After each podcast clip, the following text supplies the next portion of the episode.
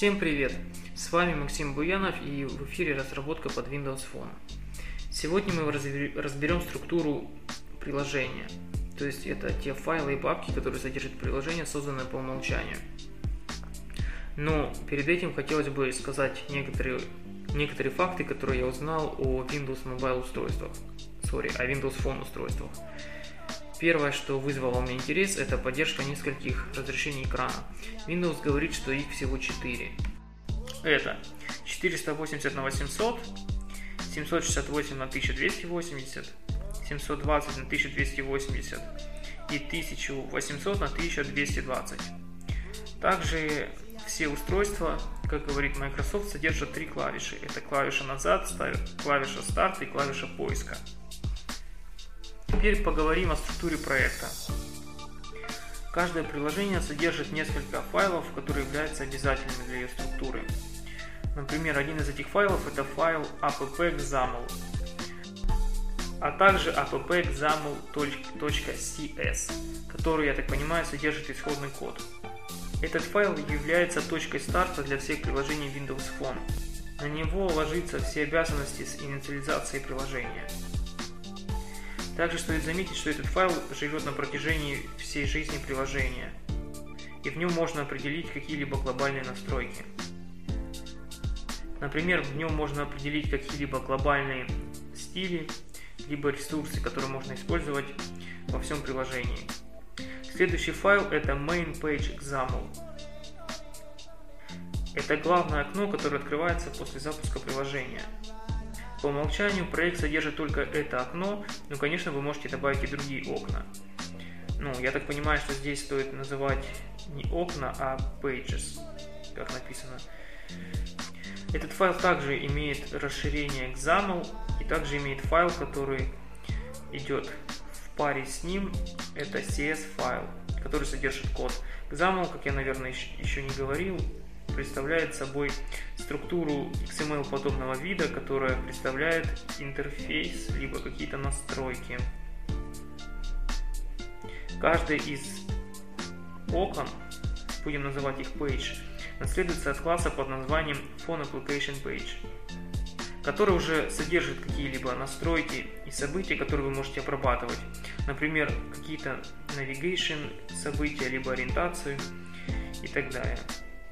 Следующий, следующий, следующий объект, который мы рассмотрим, это Assets. Это папка, которая содержит какие-либо графические элементы, которые нужны приложению. То есть это иконки, либо изображения. А, ресурсы – это следующий файл, который содержит файлы, необходимые для локализации приложения. По умолчанию он содержит английский язык, ну, конечно же, вы можете создать новый файл. Следующий файл, который является очень важным, называется FM App Manifest XML. Он находится в папке Properties и является очень важным, потому что в нем описываются все возможности и весь функционал приложения. Его роль критическая при получении сертификата. Благодаря этому файлу можно получить всю информацию о приложении – такой как название его, поддерживаемое им разрешение, возможности и так далее. Visual Studio предоставляет визуальный редактор для этого файла, но также можно использовать обычный XML редактор для его редактирования. В этом файле описываются все требования к приложению. Это какие-то либо требования вроде как наличие камеры. Если устройство не соответствует требованиям, то загрузить его не получится. Также в этом файле описывается список возможностей, которые предоставляет приложение. Также в этом файле описывается все, что необходимо для публикации в Story. Такое как автор, тот, кто публикует, язык по умолчанию и вообще какие языки поддерживает оно. Теперь поговорим о XAML. О нем я уже говорил, и в нем обычно описывается интерфейс. XAML – это сокращение от Extensible Application Markup Language – он базируется на XML и немножко подобен HTML. HTML. В нем описывается страница, кнопки, текстовые поля и какие-либо контролы с помощью XML тегов. XML является иерархическим, поэтому вы можете расположить одни теги внутри других. Например, вы можете использовать контейнер вроде Stack Panel, в котором элементы располагаются последовательно, либо сверху вниз, либо слева направо. И если поместить какие-то элементы внутри тега Stack Panel, то они будут отображены в зависимости от свойств, которые вы установили этому контейнеру. Каждое Windows Application окно начинается с тега, который называется Phone Application Page. А внутри него находятся все элементы и все, что вы видите при запуске окна. У этого тега имеется атрибут класс, которому определяется а, source код класса, соответствующего этому интерфейсу. Внутри этого главного корневого тега можно помещать какие-либо элементы. Например, если вы хотите отобразить просто текстовое поле, то используется элемент текст-блок со свойством текст.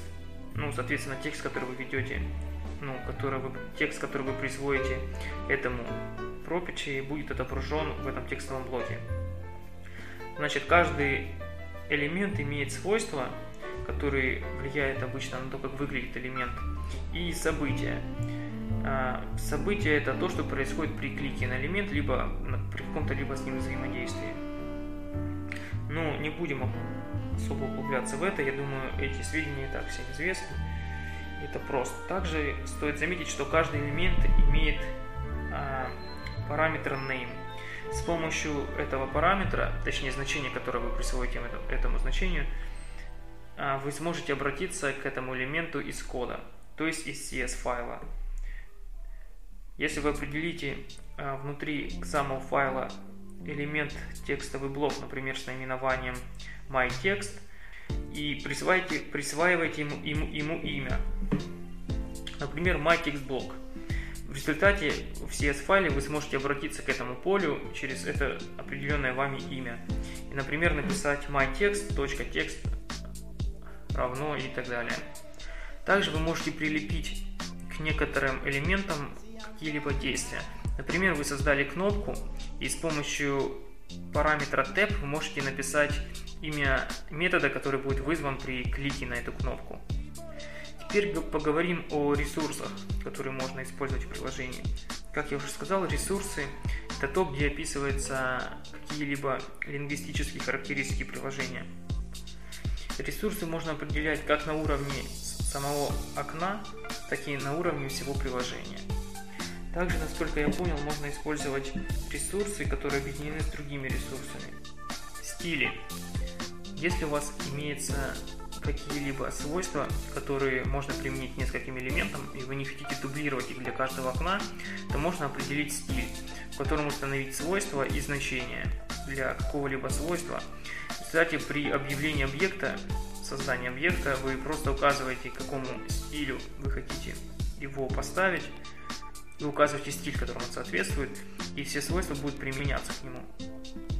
Можно устанавливать свойства как для определенного поля, так и для всех элементов, если вы укажете target type. Еще весьма интересная штука это а, шаблон а, Data Templates. Это шаблоны специального типа ресурсов.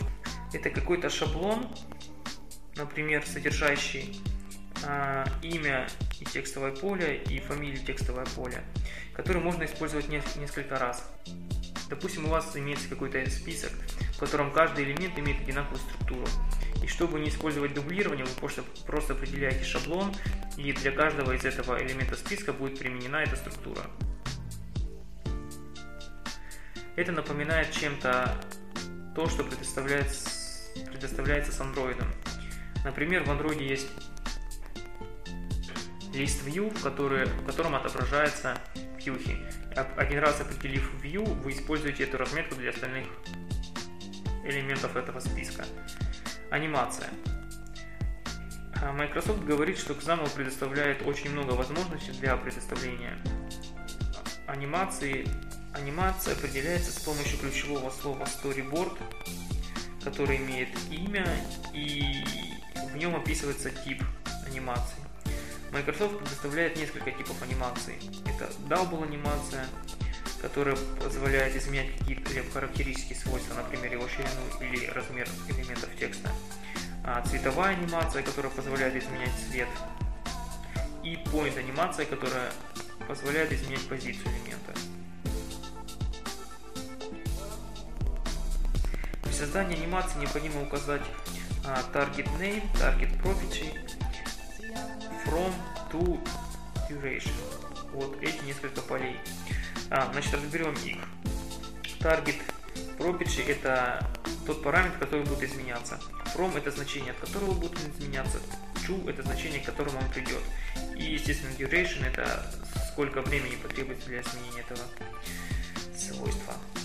Также можно использовать довольно сложную анимацию, то есть указывая время.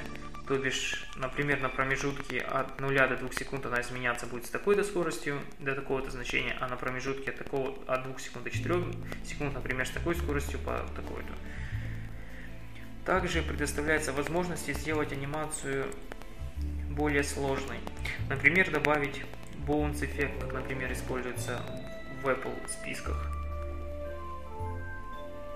Привязка элементов. Тоже довольно интересное свойство. Например, очень удобно использовать эту возможность при использовании слайдера. Допустим, у вас имеется слайдер и текстовое поле. Вы хотите, чтобы при перемещении слайдера в текстовом поле отображалось текущее значение. Для этого вы можете использовать привязку, в которой указывается источник, это data, которое будет отображено, и target, это сам view, в котором будет отображено это значение. Также стоит сказать, что есть несколько режимов работы. One way, когда при изменении источника изменяется значение, вводимое в таргет, но не происходит этого наоборот. И two ways, когда происходит при изменении источника и при изменении таргета значений. Эту самую привязку очень удобно использовать с коллекциями. Допустим, у вас имеется массив элементов, и вы определили data template – это позволит вам всего лишь несколько строк кода отобразить сразу список, в котором будут браться и отображаться значения из вашего списка элементов. Контролы, элементы управления. Сначала поговорим о контейнерах, или то, что называется layout контролы. Это элементы, которые содержат другие элементы и используются для того, чтобы отобразить их в какой-либо сетке, либо специальной структуре. Например, Stack Panel, как я уже говорил, позволяет отображать элементы последовательно, либо горизонтально, либо вертикально.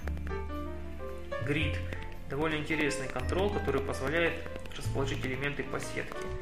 Тут стоит сказать о нем, что необходимо определить поля, точнее строки и колонки в специальных тегах grid row definitions и grid column definitions. Причем можно прямо явно указать размер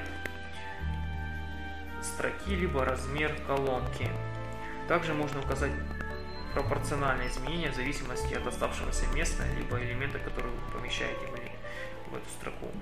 После этого, после указания строк и колонок, поля указывается какие-либо элементы, которые вы хотите добавить в сетку, плюс номер строки и номер колонки, в которой нужно их отобразить. Следующий элемент это Scroll View. Если то, что вы хотите отобразить, не помещается в окно, то можно использовать скроллинг. Для этого необходимо какой-либо контроллер из тех, что я перечислил раньше, вроде Stack Panel либо грида, поместить в Scroll View. Сам Scroll View не является контейнером, поэтому необходимо поместить сначала их в какой-то другой контейнер, после чего в Scroll View. Теперь поговорим об устройствах вывода, которые отображают какую-то информацию. Конечно, самая важная информация, которую чаще всего мы отображаем, это текст. Для этого можно использовать элемент текст-блок, который позволяет очень просто отобразить текст. При этом вы можете указать размер, а, толщину элементов и его стиль. При этом стоит заметить, что размер этого элемента изменяется в зависимости от текста, который вы в него отображаете. Также стоит сказать, что можно добавить текст, а, булевское значение текст wrapping, позволяющее делать автоматический перенос, либо отключить его. Следующий элемент это Rich Text Block. Это элемент подобный текст-блоку, но он позволяет более интересно форматированно выводить текст. Например, добавлять параграфы, либо делать текст другого стиля. iMage – это контроль, который позволяет, как и можно догадаться из названия, отображать отображение. Для того, чтобы показать изображение, необходимо свойство source этого элемента присвоить значение, указывающее на путь к этому файлу. Например, это может быть ссылка, которая указывает на путь, опубликованный в интернете, либо ссылка на локальный файл. Также этот элемент позволяет задать свойства stretch, то есть то, как растянутся элементы, которые, то, как растянется изображение, которое вы отображаете в нем. Теперь поговорим об устройствах ввода. Точнее, об, элеме, об элементах интерфейса, позволяющих совершать ввод. TextBox. Это контрол, который позволяет очень просто ввести текст. Как только вы нажимаете на TextBlock, сразу выезжает виртуальная клавиатура. Тип клавиатуры можно изменить, соответственно, в зависимости от типа текста, которого вы вводите. Например, вы можете отобразить клавиатуру, которая отображает только цифры. Или клавиатуру, которая удобна для ввода e-mail пользователя. Либо клавиатуру для ввода телефона, либо ссылки, либо поиска. Также этот элемент имеет поддержку автозавершения и автоматической корректировки текста. Password Box – это элемент, подобный предыдущему текстовому полю, но, как и судя, как можно догадаться из его названия, элементы, которые вы вводите в него, автоматически преобразуются в точки, результате чего люди, которые находятся рядом, не увидят текст, который вы ввели. Это удобно использовать для ввода паролей, что, собственно, очевидно. На этом пока все, услышимся в скором времени.